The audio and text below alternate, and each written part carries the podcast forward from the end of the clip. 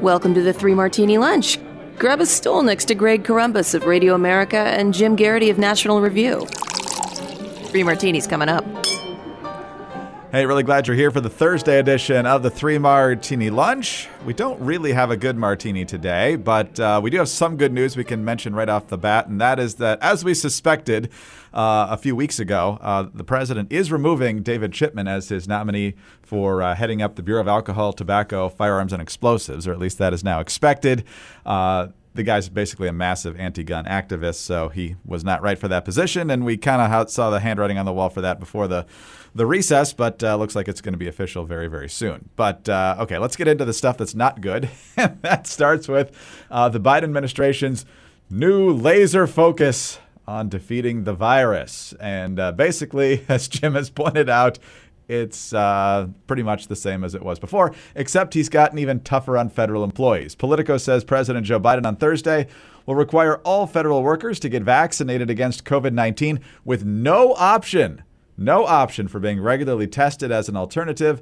according to a person familiar with the plan. The executive order represents a sharp escalation from Biden's earlier encouragement that federal employees seek vaccination or be subject to a range of restrictions, and comes as the administration readies a redoubling of efforts to to rein in the virus. It also is going to apply to contractors. Uh, there's also going to be much uh, greater push for testing in schools and so forth. And uh, Jim, basically, it's the the same plan. Um, I'm kind of frustrated by the number of Americans who love vaccine mandates, but uh, what do you make of Biden's uh, uh, latest push here?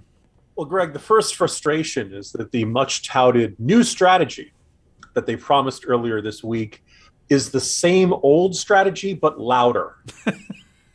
you just say it at a louder volume, people will, will apparently listen. Uh, the other thing is that I, I, I, you know, this is a, a I'm trying to think of the appropriate metaphor of. Uh, I think Dennis Miller used to use the joke "all preparation and no H," uh, a ludicrous amount of fanfare for something that ends up being not much of anything at all, because we're in a country where 208 million Americans have at least one dose. Uh, and remember, there are about 50 million Americans who are age 11 and younger who can't. So, actually, in terms of it, that adds out to about 75%, a little bit more of all American adults are vaccinated or at least have one shot. And presumably, a bunch of the folks who have gotten that first shot will get around to getting their second shot eventually. The federal workforce is what, 2 million people total? This, I have a very hard time believing that unvaccinated federal workers are really at the root of this problem and that if we could just get them vaccinated, we'll make this really huge step. I, I really, it seems, you know, if there's a reason to, to, believe that the percentage of federal workers vaccinated is different from the percentage of U.S. adults that are vaccinated, I'd love to see that. My guess is that somewhere around 75% of federal workers are vaccinated. So, okay, you're going to throw a few more into the fully vaccinated file, but um, I just don't see this as being that much of a dramatic difference. And yeah, I, you know, it sounds like there's at least some I think it was a, one survey back in July that said about 14% of people, uh, 14% of US adults are, I am never getting this vaccine no matter what. I don't care if I lose my job. I don't care. You're never putting that vaccine into me. So a good question is like, what do we as a country want to do with those people? And a lot of people seem very comfortable saying, well, we've got to figure out some way to force them to take this vaccine. I'm perfectly comfortable coexisting with the people who utterly refuse to take this vaccine. I think it's bad. I wish they would. I, uh, you know, I'll, I'll, encourage them. I have no objection to the the prizes, the lotteries, all that different kind of stuff. There's some really intriguing stuff indicating that if you have gotten COVID early on in this pandemic, and then you get the vaccine on top of that, that you have, for lack of a better term, super immunity. Uh, that your immune system is really prepared for another recurrence of the, the kind that you got but putting the vaccine on top of that makes you ready for all kinds of the variants we at least the variants we have seen so far. So that boy that sounds really good. Wouldn't you really like to have super immunity? Um, so that would be my message to the remaining folks who are unvaccinated. If you don't want it fine. I'm not going to make you do it. I, can't, I don't have the ability to make you do it. And i don't think the federal government has the ability to make you do it. But if you're going, to, you know, I, the aspect I'd love to see Biden talk about today, and I'm not expecting him to go into, I was like, because of the contagiousness of the Delta variant, there's a really good chance you're going to run into it at some point. It's it's it's like the common cold. It's just going to float around everywhere. So here's the question: If you're almost destined to run into it at some point, don't you want to, your body to be at maximum preparation? Now, are there better treatments out there? Monoclonal antibodies, and, and yes, that's yeah, we're we're doing a better job of keeping the people alive who catch COVID nineteen. And as always, young and healthy people who catch COVID nineteen, their odds of coming through this are hunky dory. But you notice that the number of people who are hospitalized and who are dying among the elderly have dropped, you know, not just precipitously, dramatically since the vaccination effort rolled out amongst the elderly. Where I think we're, you know, now beyond 92% of American senior citizens have been vaccinated. That's a really good thing. We, we, I, that would my pitch to everybody else who's unvaccinated would be that. I don't think we're going to get you fired if you don't take the vaccine. I don't think that's really going to uh, be the right approach. It's clearly not a different approach. It clearly is not a new strategy. Um, and I don't see think this will see dramatically different results from what we've seen so far, Greg. What we will hear from Joe Biden, of course, is uh, browbeating business owners uh, to force their employees uh, to get it.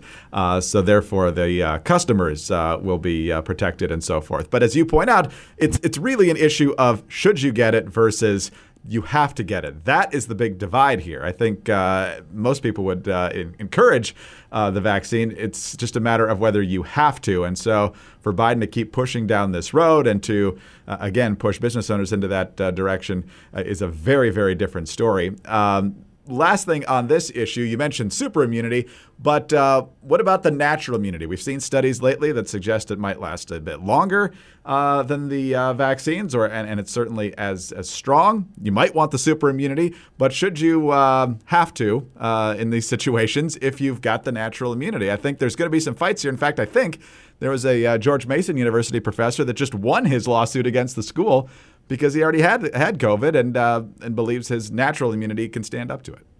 Yeah, I mean, Greg, from the very beginning of this, we've had this dynamic of health experts and public health officials not giving the answer of what they really think, not giving the answer that they, you know, the data necessarily always supports, but being much more of a well, this is the answer that I think will get the people to make the right decisions and kind of the, the, the suggestion that they're not real. They're, they're, almost like playing a psychology game, right? What does it take to get somebody uh, who uh, to, to make to, to get the general public to make the right decisions there?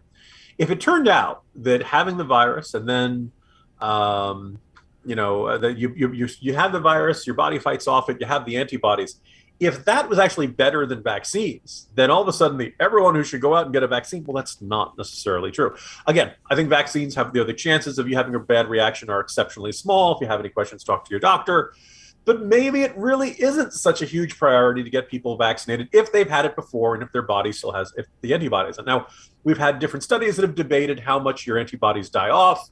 We're a little bit concerns about, you know, if you had one type, is the next are you your body going to be as prepared for the next variant or something like that?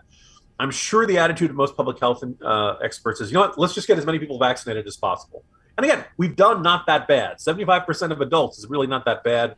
Um, and we've only had the ones available for the teenagers for the past couple of months. So, um, you know, we'll see how this shakes out. But uh, it just kind of feels like there's been this almost a sales pitch, right? This idea that they're giving you the message that they think will most likely to alter your behavior in the direction they want, instead of telling you the truth, even if some of the you know information that's true turns out to be inconvenient. And that's why their reputation is totally in the crapper. From whether you should wear masks to where the virus came from to this, uh, it's not telling you the truth. It's telling you what they think is going to be most convincing to you, and that's why they're in a world of hurt in these situations. And uh, and one of the things they won't admit, of course, is that while you know they're making it sound like the entire list of holdouts is in MAGA country, a lot of it's in the inner city too. You got a lot of minorities who don't trust the system either, and so uh, the narrative and the facts are not lining up in some of these cases. But uh, we will see where it goes from here and what else Biden throws into his uh, presentation later this afternoon. Uh, in the meantime, uh, get your get your multivitamins going. Uh, that always helps as well. But we deserve to know what we're putting into our bodies and why, especially when it comes to something we take every day. And Ritual's clean, vegan-friendly multivitamin is formulated with high-quality nutrients in bioavailable forms your body can actually use. You're not going to find any sugars, GMOs, major allergens, synthetic fillers, artificial colors, none of that. In addition to all the natural things, you'll also have the fresh taste and the delayed release capsule design that makes taking your vitamins really easy. I've been uh, using Ritual multivitamins for a long time. Very easy to take. Love the fact that they've got uh, ingredients in there that'll strengthen your immune system, like the zinc and the vitamin C and the vitamin D. Uh, definitely a great supplement to what you're already doing. Ritual is the multivitamin reimagined. A multivitamin should contain key nutrients in forms that your body can actually use to help fill gaps in your diet and no shady extras. Ritual's delayed release capsule design delivers high quality nutrients, including vitamin D3, in just two daily pills. And Ritual's made traceable, which means you'll always know what nutrients you're taking and where they come from, thanks to Ritual's one of a kind visible supply chain. So get your key nutrients without the BS. Ritual is offering 3 Martini Lunch listeners 10% off during your first 3 months. Visit ritual.com slash martini to start your ritual today. Again, ritual.com slash martini. All right, Jim, let's move on to our second martini. I guess the first one was uh, kind of crazy since nothing's really changing all that much. This one's definitely bad. It's the naivete of the Biden national security and foreign policy teams because man, every everything they said the Taliban would do, uh, now Lloyd Austin and Tony Blinken are showing up like uh, the folks who were shocked that there was gambling going on at Rick's in Casablanca. It's just I can't believe the Taliban wouldn't follow up on its word on this stuff. Two different ways that this is happening here, actually three. But uh, first of all. This is courtesy of ABC News. Uh, Secretary of Defense Lloyd Austin worried that the Taliban might allow Al Qaeda to uh, build roots in Afghanistan again. It's shocking to think that that might actually happen, of course. He says the whole community is kind of watching to see what happens and whether or not Al Qaeda has the ability to regenerate in Afghanistan. The nature of Al Qaeda and the Islamic State is they will always attempt to find space to grow and regenerate, whether it's there, whether it's in Somalia, or whether it's in any other ungoverned space. I think that's the nature of the organization. True. Next quote We put the Taliban on notice that we expect them to not allow that to happen, said Austin, referring to the possibility of Al Qaeda using Afghanistan as a staging base in the future. Uh, he says that they can keep an eye on uh, terrorist activities in Afghanistan by using surveillance and strike aircraft based elsewhere, including the Persian Gulf. However, he has acknowledged that it will be more difficult without U.S. troops and intelligence teams based in Afghanistan. You think? Uh, as for Secretary of State Antony Blinken, uh, after on Tuesday saying there's no hint of a hostage situation in Mazar-e Sharif, he is now admitting, without using the word hostage, that uh, the Taliban won't let the planes leave there. As you point out in the Jolt today, Jim, uh, a plane did leave from Kabul today, so uh, a few more Americans got out, as well as some other people. So we'll take good news anywhere we can get it there. But the other news, Jim, is that uh, the international community is very disappointed in the Taliban for the constitution of its new interim government. Jim, just listen to this blistering denunciation. Nah, I'm just kidding. He's using the most mealy mouthed language possible. With regard to the composition of this uh, government or, or, or, interim government, um, I noted uh, the fact that it certainly does not meet the test of inclusivity, um, and it includes uh, people who um, have uh, very challenging track records people with very challenging track records. Jim, that's the best uh, uh, euphemism I've seen out of a Democratic administration since terrorist attacks were referred to as man made disasters during the Obama years. Greg, there's a real history to this because I can remember going back to the I'm going to guess, you know Clinton's second term, Madeleine Albright, who really didn't like at some point an interviewer using the term rogue states. This was describing Iran, North Korea, Saddam Hussein's Iraq. Uh, and she preferred the term, we prefer the term states of concern. Now, I think was, you know, I don't know if it was Dennis Miller. Somebody used to joke that once you go to the State Department, uh, they automatically, there's a surgical procedure in which they remove your spine uh, so that you can continue to do your job and be this, you know, a blob like jellyfish that never stands up for anything. First of all, listening to that audio, Greg, of all the possible options for Joe Biden's Secretary of State, Antony Blinken was seen as uh, the, the, one of the more hawkish ones. I think that was a misplaced optimism. I don't see, not only do I not see any hawkish or tough instincts out of him, I think it was uh, Hugh Hewitt was doing an interview with Chris Wallace, and Chris Wallace has a new book out about the bin Laden raid, and Blinken appears a few times early on because he was. Uh, a key aide, might have been the national security advisor to uh, Joe Biden early in the first term of the Obama presidency. And then Blinken disappears from the book. And it was kind of interesting to see uh, Chris Wallace agreeing with Hugh Hewitt that Blinken is really just what we can debate about whether he's up to the administrative part of the job, but in terms of the public communications, he's exactly like the colorless, pallid. I hate to say weak, but I don't think there's any other way to put it. Like he, you know, that, that the, these this language, the delivery. I'm sure he thinks he's being like calm and and reassuring, but in the end, he looks inert. He there, there's no passion, and Americans being held by the Taliban and not being allowed to leave. Oh, by the way, first of all, we call that hostages, um, and then the second thing is just that like this should make you angry. This should make you passionate. This should get your blood pumping, and if it doesn't, get out of the job for someone who does.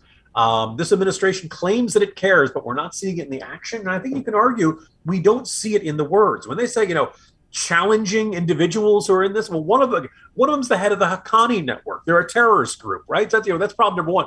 And then this guy, this Haqqani network, is reportedly one of the ones who has one of the Americans who was abducted in January 2020. So even separate from the Americans who could not get out before the Taliban came to power, this is somebody who has an American hostage. This is a hell of a lot more than challenging. This is a flat out malevolent and evil group that is coming to power and the idea of you know we're going to hold them and all that stuff the entire morning jolt is about this nonsensical claim from uh, jen saying that no oh, we've got access to global financial markets the global community that's big no it's not. These guys burn the faces of schoolgirls with acid. Do you think they care what the international community thinks? Do you think they care about access to international markets? Look at who you are dealing with and this is like the this is you know in some ways international diplomacy 101 this this concept of mirror imaging. This idea that you go into dealings with another country and you assume that things that are important to you must be important to them when in fact that may or may not be the case at all.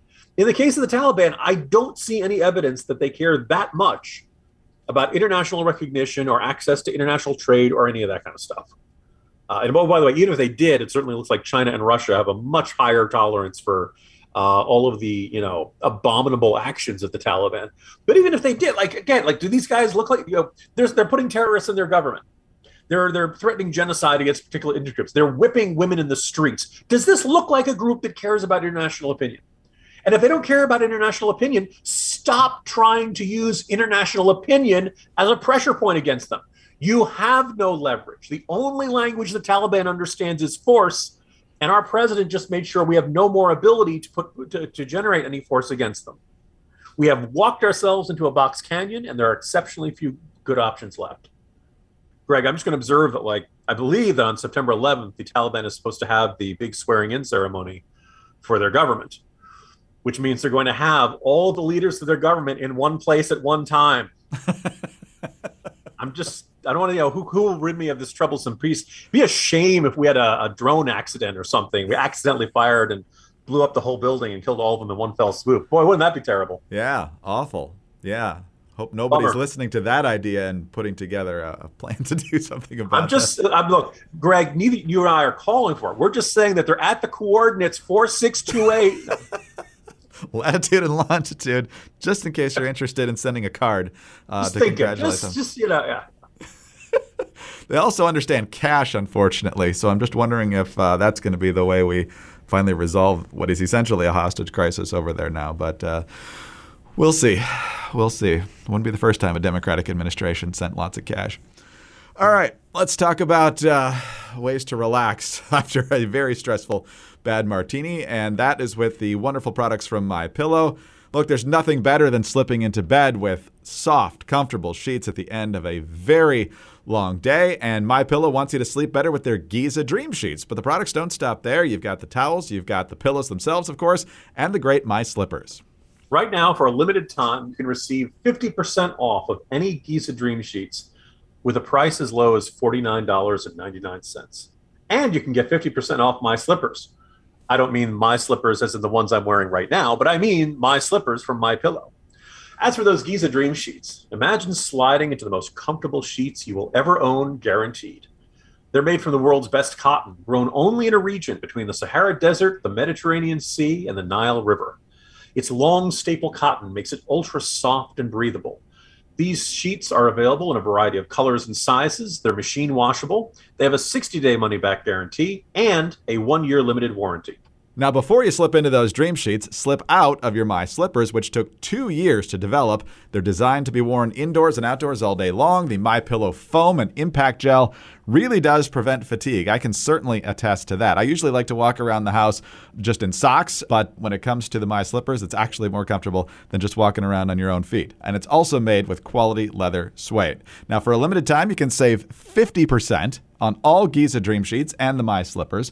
Go to mypillow.com, click on the radio listeners square, and use the promo code Martini at checkout. Or call 800 874 0104 and use the promo code there. You'll also find deep discounts on all My Pillow products, including the My Pillow mattress topper, My Pillow towel sets, and so much more. Don't miss the sale of the year. That's mypillow.com, promo code Martini, or call 800 874 0104. Sleep better with mypillow.com. All right, Jim. We're bookending today's Three Martini Lunch with discussions of COVID policy. We talked about uh, the vaccine mandates that Biden will be uh, rolling out today, and by the time some of you hear the podcast, he will have already done it. Uh, on the other side is what Biden is doing in terms of travel restrictions. And as you have documented uh, very well, Jim, uh, it makes no sense. Uh, he has uh, put very serious travel restrictions in place for much of Europe, including countries where the vaccination rate is uh, very, very high compared to other countries. And then some other parts of the world where the vaccination rates aren't nearly as good. Yeah, come on in. So, what's really going on here? Yeah, so early on in the pandemic, uh, the Trump administration enacts a uh, it, you know restrictions on people entering the country from China. Okay, that, that everybody kind of understood that. Everybody recognized that. That's where the virus origined. Uh, the virus originated, you know, from the lab. Oh, I'm sorry, allegedly from the lab, maybe from the lab. um, and then, you know, shortly thereafter, you saw uh, steps that included like, uh, you know, Iran and, and other places where we saw, uh, you know, various uh, variants coming and, and, and, things like that. And whether or not, you know, it, it may not be exactly what you uh, you know, you can understand how this would, you know, inconvenience a lot of people's lives, and people who have relatives in other countries want them to be able to visit. But you could say, okay, well, there's just too many coming from the risk from China is too bad. The risk from Iran is so bad. And right towards the end of the Trump administration, the attitude was like, okay, well, Europe's not looking so bad. We're gonna, you know, we're gonna let them come in. Um, but the Biden administration, five days after he's in office, he's like, no, no, we're keeping all these we're doing the entire European Schengen area. I know that sounds like an evil ninja from the Shang-Chi movie, but Schengen area, basically it's most of continental Europe. It's not exactly everything in the EU, but it's all the uh, it's all the European countries that come to mind. You know, the uh, travel restrictions also apply to the United Kingdom, also applies to the Republic of Ireland. Sorry, colleague Michael Brendan Doherty. Uh, it also applies to Brazil, where there'd been one of those or one of those variants that originated. South Africa, where one of the variants that originated, and India, which was you know it's like really being devastated and hit really hard. Now, the irony is that this is you know all this was announced back in in January. Since then, a whole bunch of countries have ended up with uh, much higher uh, vaccination rates, and so you know you'd say okay that the risk from the United Kingdom now is very different than it was back in January for all these European countries. Whereas for these, you know, meanwhile, these variants that we were really worried about from South Africa and from Brazil and from places like that, they've spread to a bunch of other parts of the world. So if you're trying to keep out, I know we all, I know we're now called, you know, the the names of the viruses and variants are now sound like a whole bunch of, you know, uh, raging keggers of, of, fraternities. But you know, back then it's like, oh, the Brazilian variant. We don't want people from there. Well, the Brazilian variant has now spread to a bunch of other countries. Oh, the South African variant. Well, the South African variant has now been. So we now are at a point where the Biden administration's policy on who has a harder time to get into the country. Well, you know, you'd it's very tough to get in from, say, Iceland, because Iceland is part of the Schengen area. Now, never mind the fact that, you know, 75% of the population is adults and 73% of the citizens are fully vaccinated, meaning that almost every adult in Iceland is fully vaccinated, and Iceland may well be the most vaccinated country in the entire world. And everything I'm saying for Iceland is true to a slightly lesser degree for Malta, Portugal, Spain, Denmark, Belgium, San Marino, France, Ireland. They all have really high vaccination rates. You don't have these same kind of restrictions for places like Yemen or South Sudan or Chad or Haiti or Turkmenistan or Cameroon, all of which are, if not at 0% vaccinated, they're, they're like in the single digits. Very, very few people are, are vaccinated. Now, this is separate. You know, does the require does the US require everyone who's coming into the country to, to get a negative test or be vaccinated? Yes. Uh, but the what, the what the executive order did was you basically can't go in straight from uh, unless you're a diplomat or something like that. You can't fly in straight from Portugal, Spain, Ireland, or something like that. You have to spend 14 days in one of these other countries, and then you can fly in. So a lot of people either can't afford the time or can't afford the expense of staying in another country for 14 days not being in that. And people have said, look, maybe this made sense in January or in the early days of this pandemic. It doesn't make nearly as much sense now. And it certainly doesn't make sense to have much tougher restrictions on people in highly vaccinated co- countries than you do in countries who have very poor vaccination rates. Nothing makes sense. It's President Mr. Magoo. He just doesn't see it, and he's just not going to probably not going to take any questions about it today. Come on, man. Give him a break. just kidding. He deserves no breaks on any of these stories. Jim, have a great day. We'll see you tomorrow. See you tomorrow, Greg. Jim Geraghty, National Review. I'm Greg Corombos, Radio America. Thanks so much for being with us today. Uh, do subscribe to the Three Martini Lunch podcast if you don't already. Tell your friends about us as well. We're always happy to have new listeners. Uh, also, uh, thank you so much for those five star ratings and your kind reviews. Uh, get us on those home devices. All you have to say is play Three Martini Lunch podcast. Follow us on Twitter. He's at Jim Geraghty. I'm at Dateline underscore DC. Have a great Thursday, and please join us on Friday for the next Three Martini Lunch. Hi, it's Dana Loesch, host of The Dana Show. Every day, I'm here to keep you up to speed on the most important stories and info that you need to know in your very busy life. And if you're always on the go and you want to stay connected, just download our daily podcast and take it with you. It's a great way to get up to speed on what you need to know and what legacy media may not be telling you. Visit danaradio.com and click on the podcast link or subscribe at iTunes, Spotify, or wherever you get your favorite podcasts.